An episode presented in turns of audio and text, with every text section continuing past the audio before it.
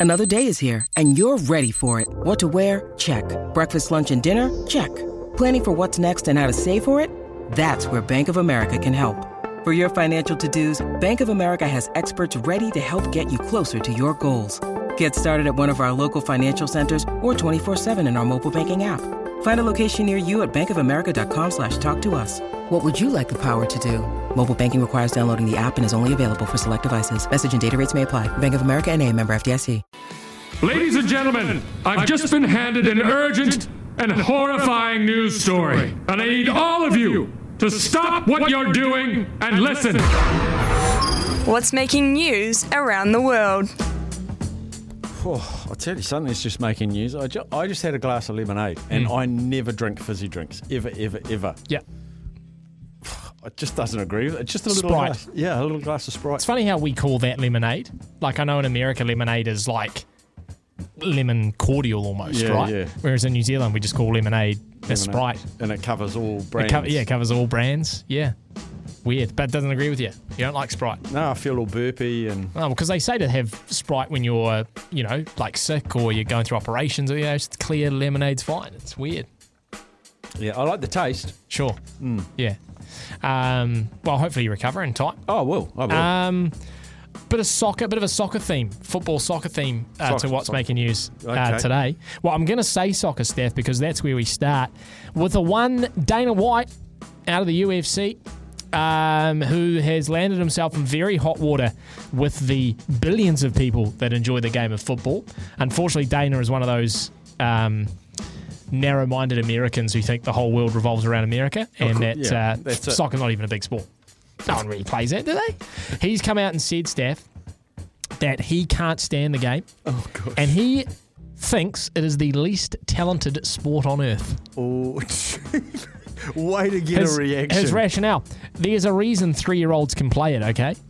And three three year olds can't MMA, they can't UFC. well, they can. I know. This is probably Dana's thinking, though. He said, You run around, you kick a ball. When you're playing a game where the net is this big, and he does the gesture, and the score is 3 1, are you SHITing me right now? Do you know how untalented you have to be to score three points when the net is that big? I mean, red flag with obviously, the points, but uh, he is uh, he's taking he's opened up a can of worms, Steph. He's taken on the beehive, as it were. He's poked the bear, the footballing bear. So good luck to him. Good luck to him. Yeah, good luck. I can't you. wait to see the fallout of this or the reaction. I mean, he's trolling. You've got to think. He doesn't genuinely believe that, does he? Surely He, not. well, I think part of him does, but he will embellish it a bit for, for reaction. And he's made He what's knows what making news in New Zealand. So, to more uh, serious footballing matters, and a Mexican politician um, by the name of Maria Clementa Garcia Moreno. Hope I said that all right. Maria Clement, Clemente Garcia Moreno is among many, Steph, and remember, Mexican politician, politician, is among many disgusted by Argentina skipper Lionel Messi, his lack of respect towards Mexico at the World Cup. Now, this comes off the back of the video where, what did he do? Kizzy like had a Mexican shirt and he, he like stand So on it. it was or, on the ground. It was a Mexican shirt on the ground of the changing room, and Messi put his foot on the jersey because it was in his way, and he just slid it away. so he just no sort of kicked harm. the jersey away. No harm, no And foul. the Mexicans are not happy about it at all, Steph. Um, not least Maria Clemente Garcia Moreno, um, who was asked the Chamber of Deputies, the Honourable Congress of the Union, and the foreign and the Minister of Foreign Affairs to issue a corresponding decla- declaration to declare persona non grata within the territory of the United Mexican States to Lionel Messi. They don't want him. They want to deny him access, entry into Mexico because of uh, what he's done to the to the Mexican jersey. That's taking it to the next level now. Look, the Peru fans and the Peruvians, we felt robbed by them back in uh, 20, what was that, 2015 or, or something, 2014, 2014. But we'd never go those links, would we, Steph? I don't Shut the think so. borders, shut the borders on the Peruvians. Um, look, I don't know if Messi had any plans to go to Mexico anyway, to be honest. Never been myself, but I've never been, and I have no desire. Well, either way, he's going to find it difficult. And uh, finally, um, this is a public announcement declaration um, that I will be stepping down from my role here at Afternoons with Steffi. Um, and it comes off the back of this particular story I'm about to read here. Uh, the Major League Baseball uh, League organization um, is looking for scorekeepers, and particularly with the Boston Red Sox. Oh, there so you go. thinking about a dream job here, people, 35 bucks an hour as well, which I'm I'll take that.